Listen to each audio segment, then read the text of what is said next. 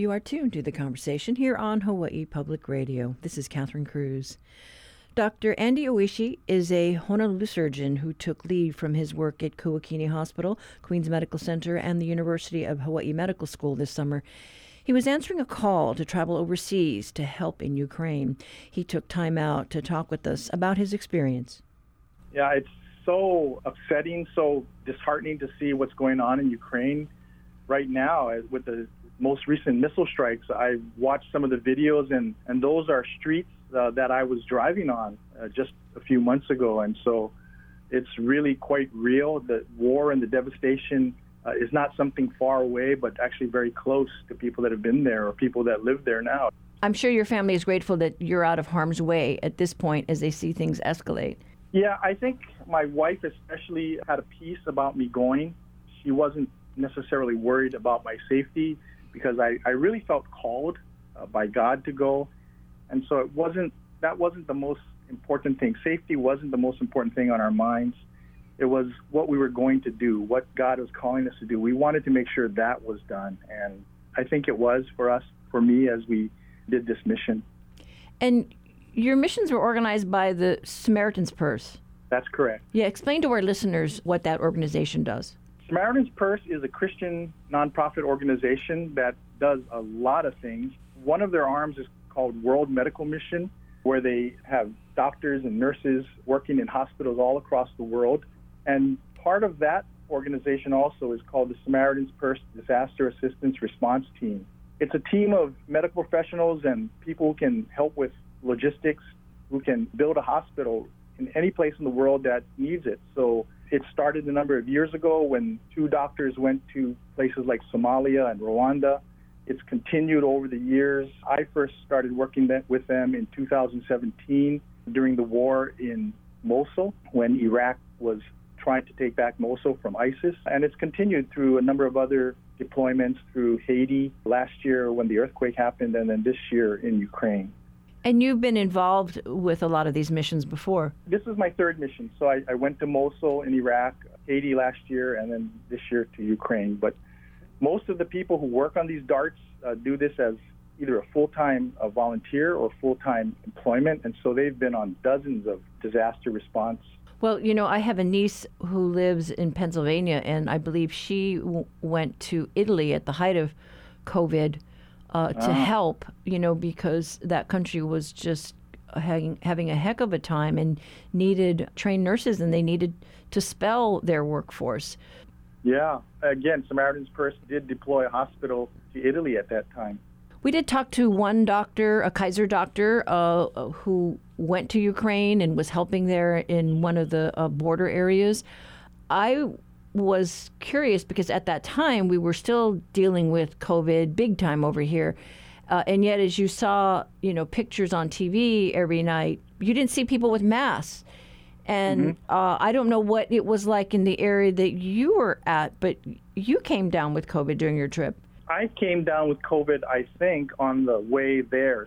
Somehow in my travels, I came down with COVID because I started to get symptoms about three days after arriving in Europe. So I did have to isolate for my first five days, and then I was still masking and staying away from people for another five days. So it was about 10 days into the mission before I could really start working and getting things done. But as far as, you know, the masking and the distancing, I mean, that's kind of hard to do when you're in a war zone. Well, Samaritan's Purse wasn't deployed directly to the war zone. We had a home office in the capital city of Kiev, and we were deployed in various other areas in eastern Ukraine that were trying to get supplies delivered to all the hospitals in the war zone. We were using a delivery system based on local churches, and these church members were taking our supplies and delivering it to the war zone. But we had to, we were part of coordinating those supplies, getting them delivered, and making sure that the supplies were used properly. So we weren't directly in a war zone, although the cities we were in were hit by cruise missiles, just like what we saw yesterday. But in general, we weren't seeing battle front casualties on a day to day basis. But just the COVID situation, you know, I mean, if you yourself came down and, and I don't know what kind of accommodations they have for isolation. Yeah, well, we were staying in pretty basic hotels, but when you had COVID, you had your own room, which was nice. And you didn't have to double up with someone else. But we weren't really too concerned about COVID. There did not seem to be a lot of COVID there, although a few of the team members did contract COVID even during our time there and had to get isolated. But for the most part, it was like Honolulu is now. Not not a lot of masks. Restaurants were open, or places to eat, things like that were open. Malls were open, at least in the cities that were not in the direct line of battle. What was it like for you, you know, as far as the, the language barrier? People all speak Ukrainian or they speak Russian.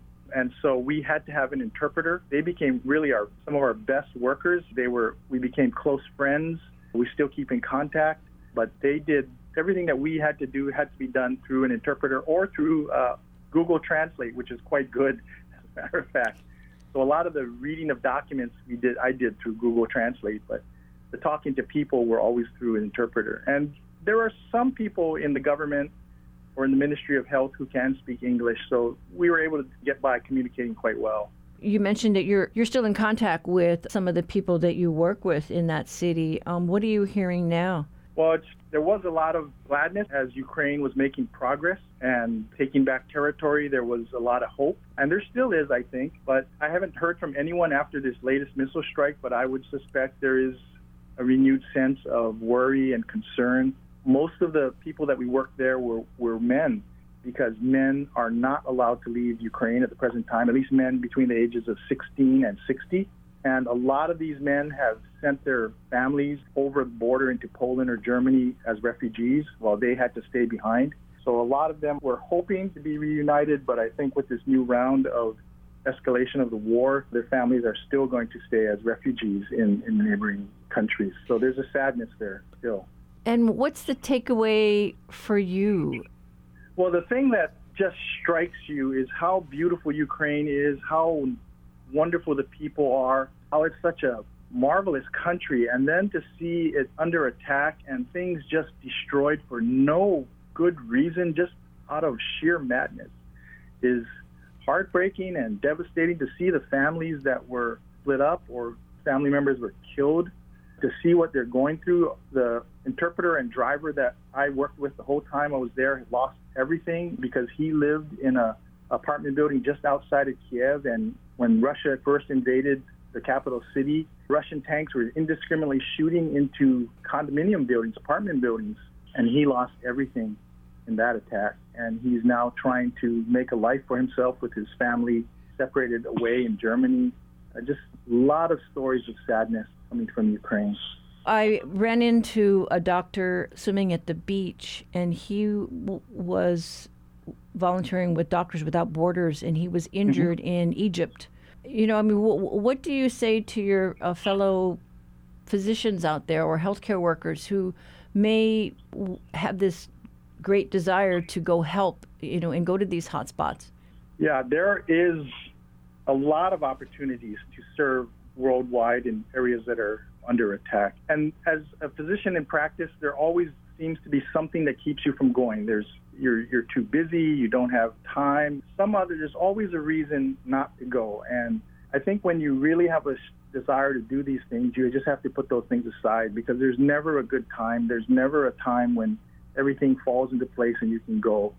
You just have to decide that you're going to go and serve in, in places that need you, and then everything else has to become a lesser importance because there's never going to be a good time.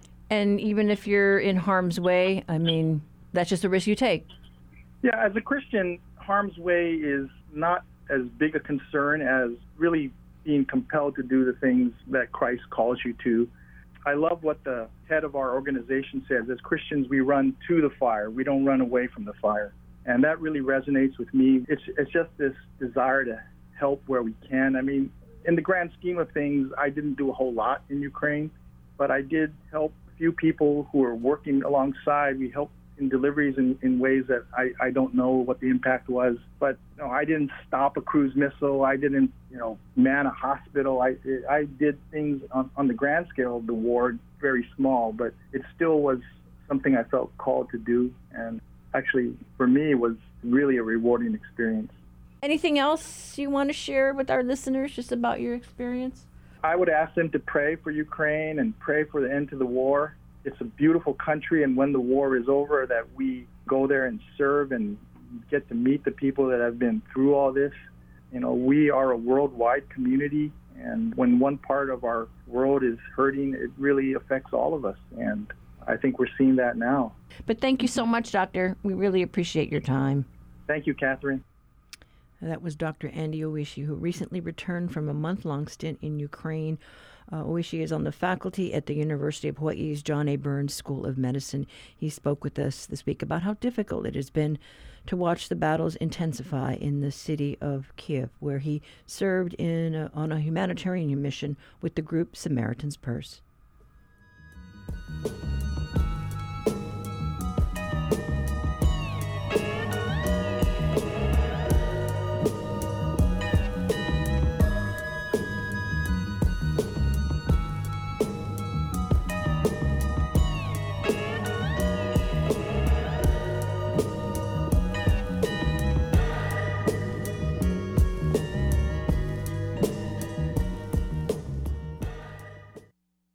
Support for HPR comes from St. Andrew's Schools in downtown Honolulu, announcing an admissions open house for girls in grades 7 to 12, 9 to 11 Saturday, November 5th. Registration at standrewschools.org/admissions. And you know, for today's reality check, Honolulu Civil Beat uh, has a story about the communication styles of Hawaii's gubernatorial candidates. Joining us this morning is reporter Blaze Lovell. Good morning. Hey, morning, Catherine. Yeah, so you folks recently had the two candidates on for a forum. Uh, so, uh, what do they? Uh, what, do you envision as far as their communication styles? Right. So the reason why you know we wanted to take a look at this, as you, a lot of people are well aware, Governor Ige came under you know a lot of criticism for how he communicates with uh, within his own administration with lawmakers, with the public. That was all highlighted, of course, during the pandemic. You know, a lot of people complained about, you know, his administration's slow response to things. Um, you know, Aiona and Josh Green, they both promise very different uh, communication styles. They both want to be more direct, more open, uh, quicker to uh, jump on things that come before them. Uh, but, but, you know, there was a kind of a uh, a lot of tension that built up between them during one of our forums, and it kind of highlighted, you know, this thing that, uh, um, you, you, know, say what you will about Governor David Ige, but he always kept his cool and he didn't, you know, hold any grudges. That uh, how they reacted at some of the forums, you know, it kind of shows that both of them are kind of quick to react. Uh, you know, neither of them would say that they're defensive. Uh, they think that they're very passionate about, you know, the issues that they.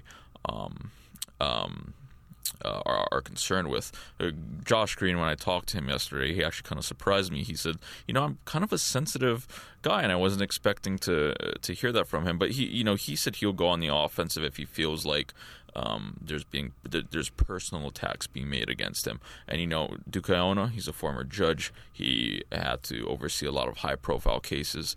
He believes he won't lose his temper or lose his cool, even during high pressure situations, because he says, you know, you just can't do that if you're a judge. Well, you know, you've got two uh, seasoned, uh, you know, gentlemen. You know, you've got uh, one that's trained as a lawyer, one that's trained as a doctor, uh, and they've got you know fairly easygoing styles.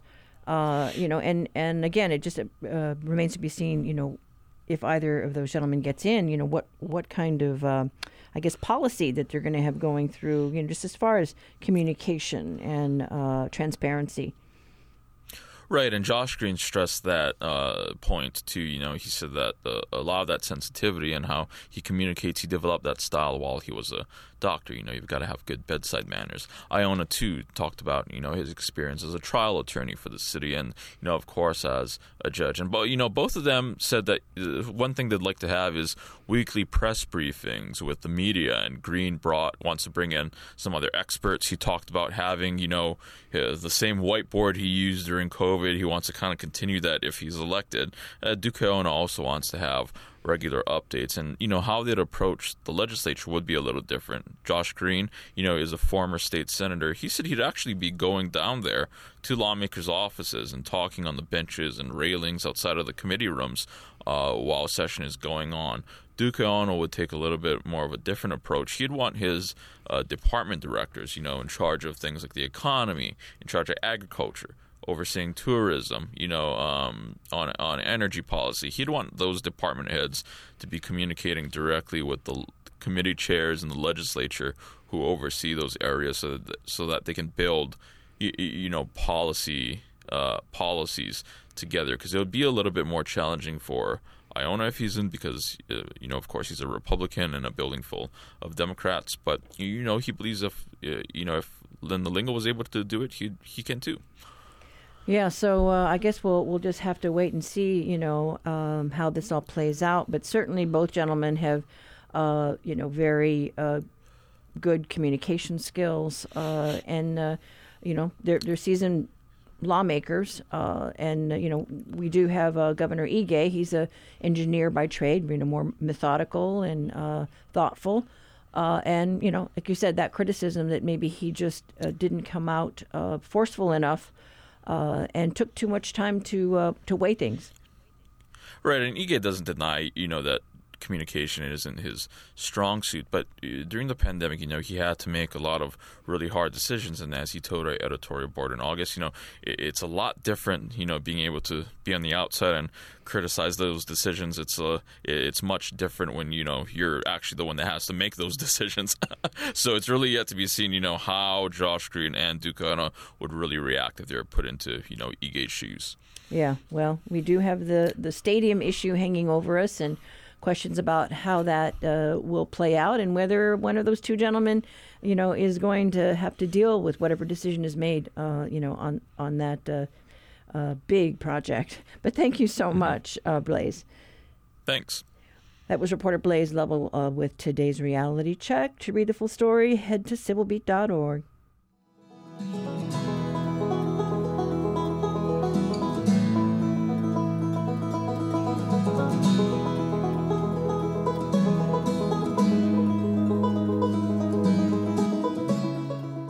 Support for today's programming comes from Hawaii Theater Center, presenting The Moth, an evening of storytelling, October 22nd at 7:30 p.m. Tickets at hawaiitheater.com, presented by Hawaii Public Radio and Hawaii Theater Center. 40 votes, that's all, separated the top two candidates in the race for Hawaii County District 2 during the August primary election. The district covers Hilo Bayfront to Waianuenue and much of the central part of the island, including Mauna Kea. Uh, this seat is currently occupied by Aaron Chung, who is term limited this year. So fresh faces are vying for one of the most populated districts on the Big Island. Former Fire Battalion Chief Matthias Kusch faces off with Jen Kagiwada, who is a legislative assistant for the Hawaii County Council.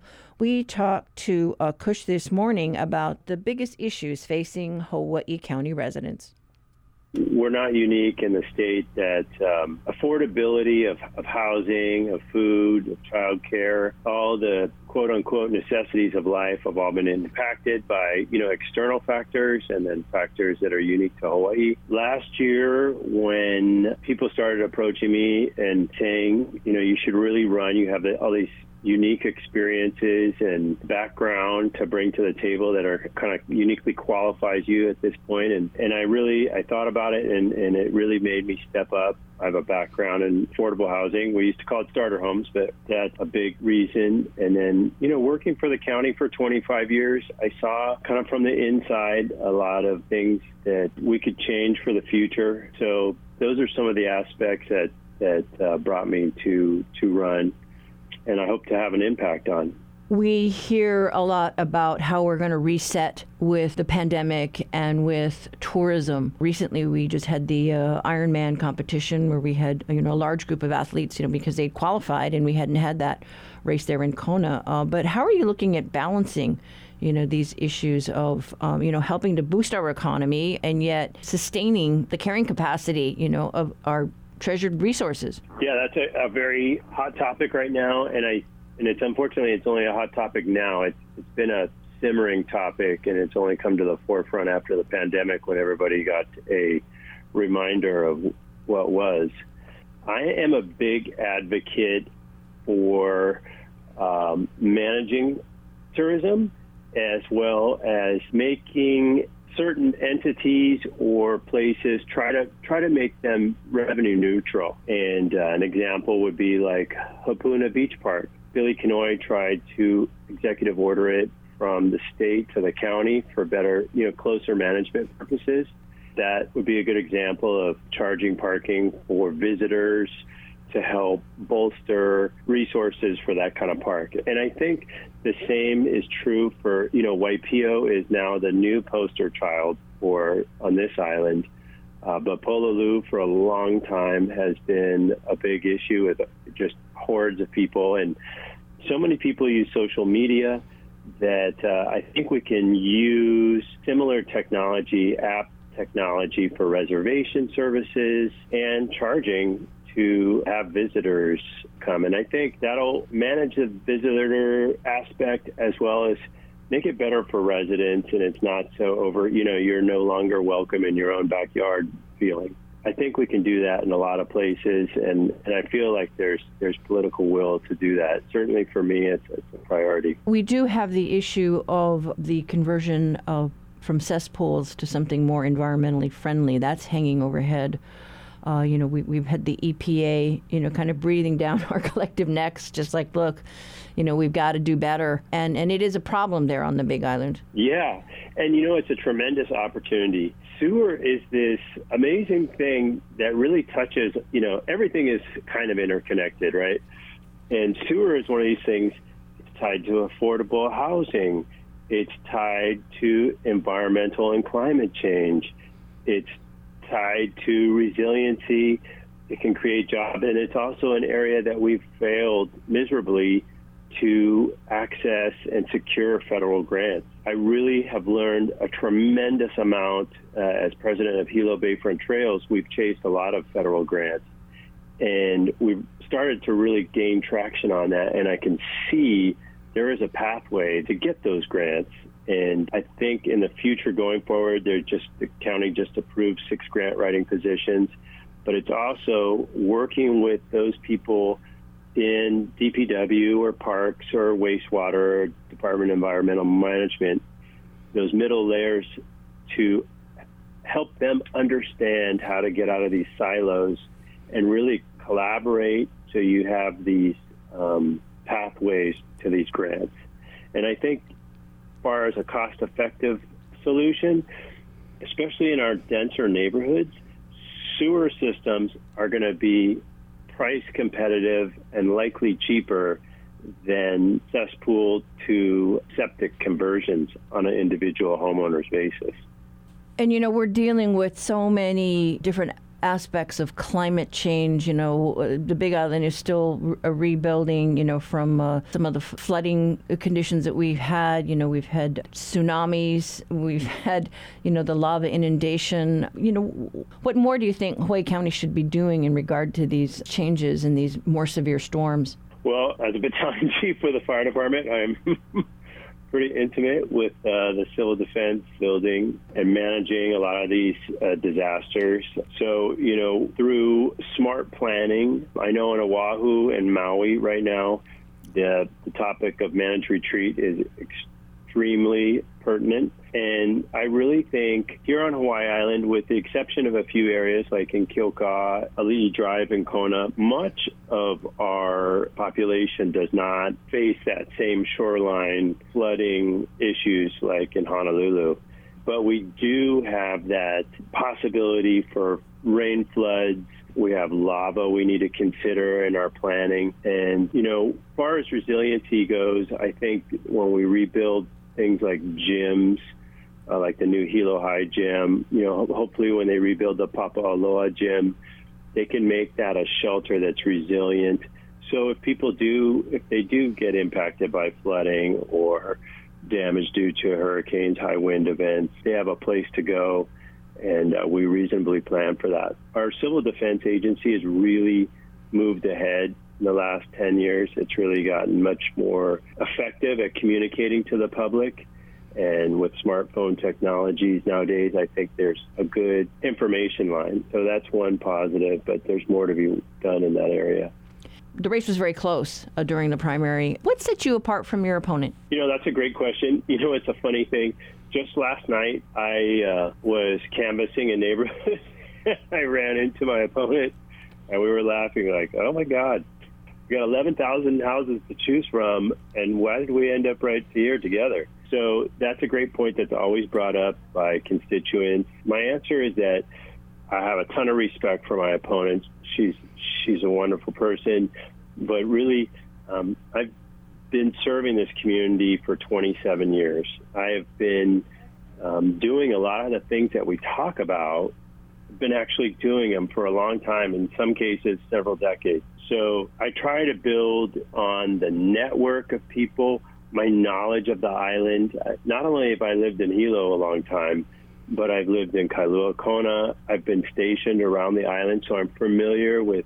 You know, when you work in the fire department and you work in Honokaa, you're invited into people's homes. You go to festivals. You're in a parade. You also, you know, of course, go to emergencies and do you get integrated in a in a community while you're stationed there? And uh, it's really important to know the different districts and their personalities and their needs. And so, really, that experience, relevant experience, I'll call it, and kind of a track record of results of getting things done, is the big, you know, difference. Thank you again for your time this morning. No, my my complete pleasure. Thank you, Catherine. I okay. appreciate it. All righty. Aloha. Take care. That was Hawaii County District 2 candidate uh, Matthias uh. Tomorrow we plan to hear from Kusch's opponent, uh, Jen Kagiwada. The two were to face off in a forum sponsored by the Chamber of Commerce that was, was, was going to be held today, but it is now rescheduled for Friday. For more election coverage, check out our website, hawaiipublicradio.org.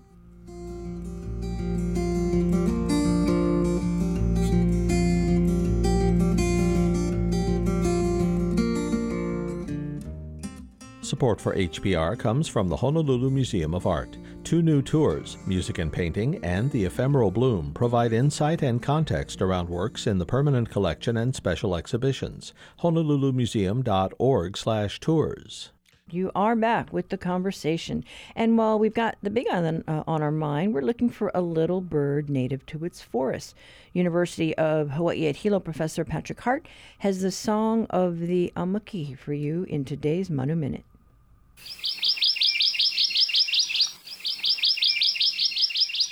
In Ohia forests all over the Big Island, you can hear the song of the Hawaii amakihi.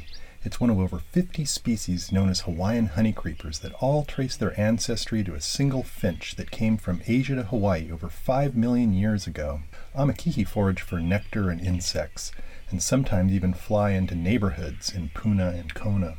In traditional Hawaiian culture, their yellow and green feathers were used in beautiful ahu'ula, or feather cloaks worn by the ali'i and in stories their calls were often seen as the scolding voice of reason.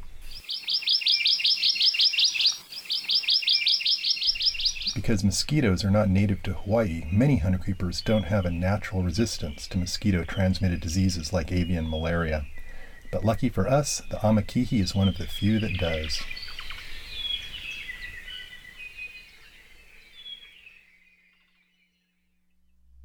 Support for Manu Minute comes from Evergreen by Deborah. At evergreenbydeborah.com, learn more about porcelain tile by Royal Mosa, made using recycled water and hydroelectric power to create floor and wall tiles inspired by trends in design and architecture.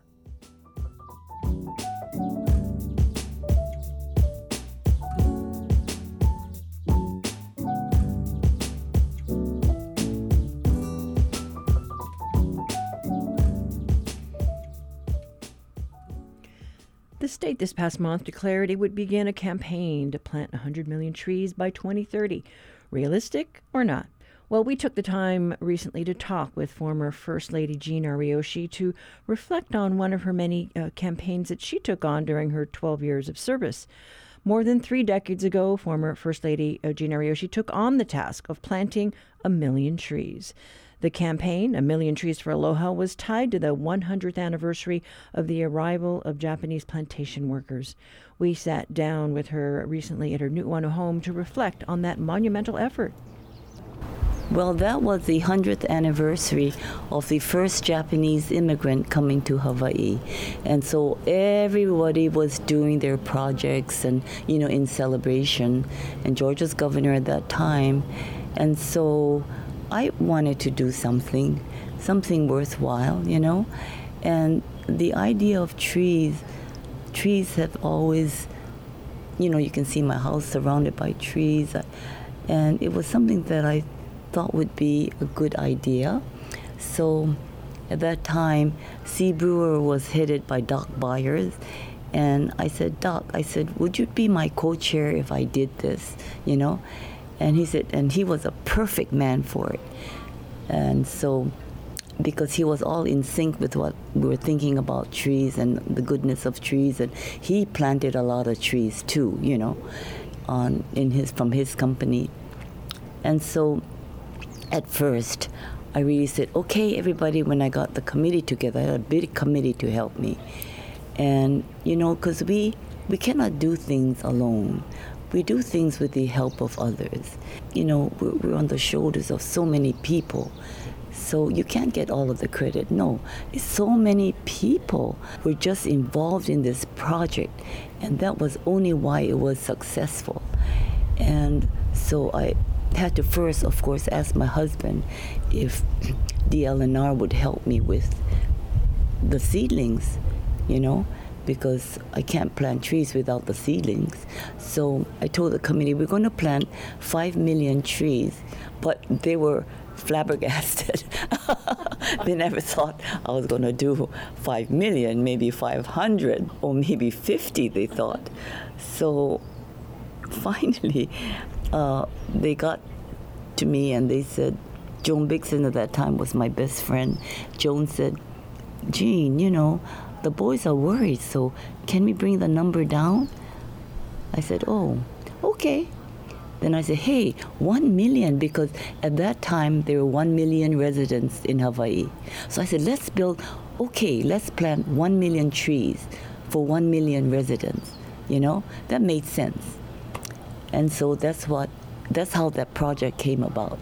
But I could not have done it without all the four mayors helping me. And we had organizations helping statewide.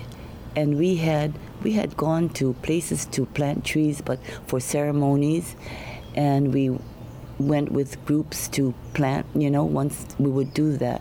But we also had whenever there was a big circus or any time when you had a, had a carnival or big gatherings, we were there, and we were passing out the little seedlings, little trees, which people I made them sign an autograph thing with me that they would plant it and take care of it.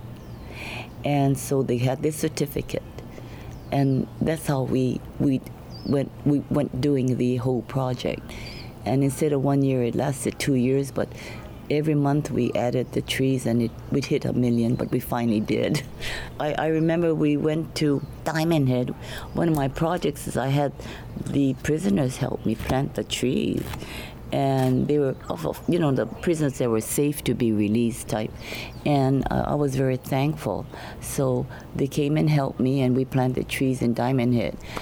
And, and we had to put in a water system to sprinkle you know, somebody had to water the trees. And unfortunately, just a few survived, I, they tell me, because people stole the water system.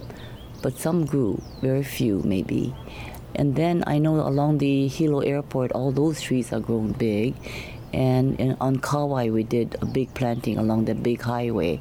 But Mayor Kunimura at that time had people in charge of watering their trees. It was their tree, you know, that type of thing. I'm sure not all of them survived. We had cherry blossom trees shipped to us from Japan, and so we did plant those. Uh, lots I sent to Wahiawa, which you will see. Yes, I was just there during cherry blossom yeah, season yeah. because someone posted something on social media, Kilani Bakery, I think, and I thought, oh, yeah. now's my opportunity to go see those cherry blossom trees. But oh, I did not know that. So that's a nice connection because you're from Wahiawa. Yeah, yeah, right, right. Yeah, I'm a Wahiawa girl, graduated from Leilehua.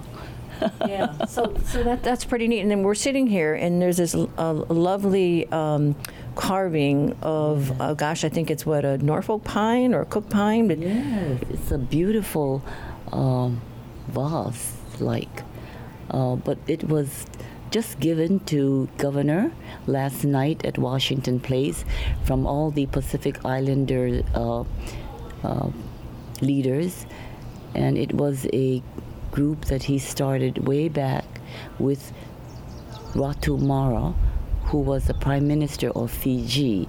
They were the founders of this group because they are nations and they were never noticed and recognized at that time. And so that's why Ratu Mara and also George got together and um, they, they, they started this group. And so now the groups are still together. And now, you know, as you say, they're, they become very important because of our relations with, you know, other countries like China, etc.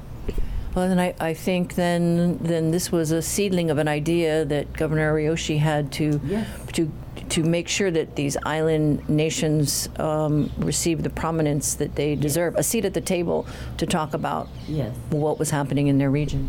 But you know, George tells me this story about how when he was in Washington, D.C. once, he saw these Pacific leaders, you know, just walking around.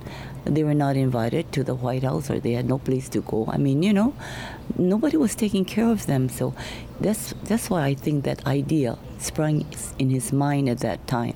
Hey, they, these are these are not only Pacific islands, they are nations. You know, they're countries. And so I think that's what gave him that seed for uh, that idea grew from that. Right. And so now we have, now we are where we're at today, and they have, they are stronger. They have more power. They've become so important to the United States now. Tiny nations growing strong under an idea, thanks to Governor Ariyoshi. Yes. That was former First Lady Jean Ariyoshi, who we talked to earlier this summer, who, along with uh, Governor George Ariyoshi, re- remain active, particularly with veterans or Pacific region issues. And you know, we checked on the status of those trees that were planted at Diamond Head Crater, and Jean was right. Many did not survive, but there's said to be one that is thriving at the back of the crater.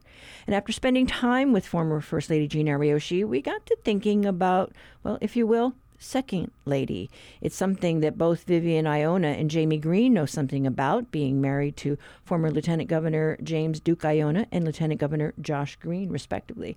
We will spend the next two days hearing from them about causes that are near and dear to their heart and what they might prioritize if they find themselves as First Lady. And that's it for our show today. I'm Catherine Cruz.